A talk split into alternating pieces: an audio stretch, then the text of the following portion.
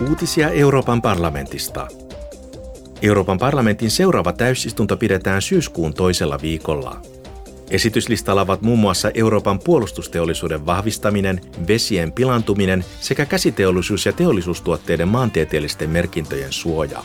MEPit keskittyvät myös uusiutuvia energialähteitä koskevaan direktiiviin ja kestäviin lentopolttoaineisiin.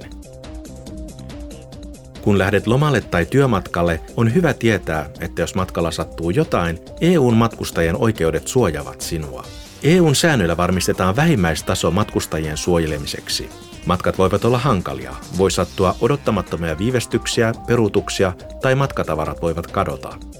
MEPit auttoivat ottamaan käyttöön EU-säännöt, joilla kuljetusyritykset velvoitetaan tarjoamaan matkustajille aterioita, majoitusta ja korvauksia, jos jotain poikkeuksellista tapahtuu.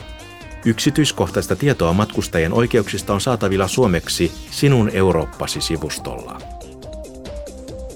Eurooppalaiset voivat tänä kesänä uida turvallisesti kotimaassa tai ulkomailla, sillä lähes 96 prosenttia uimarannoista täyttää EUn vähimmäislaatuvaatimukset.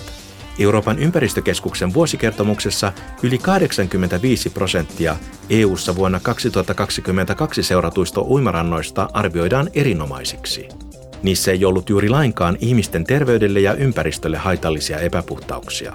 Maat, joissa on eniten uimarantoja, joiden vedenlaatu on erinomainen, ovat Kypros, Kroatia, Kreikka ja Itävalta.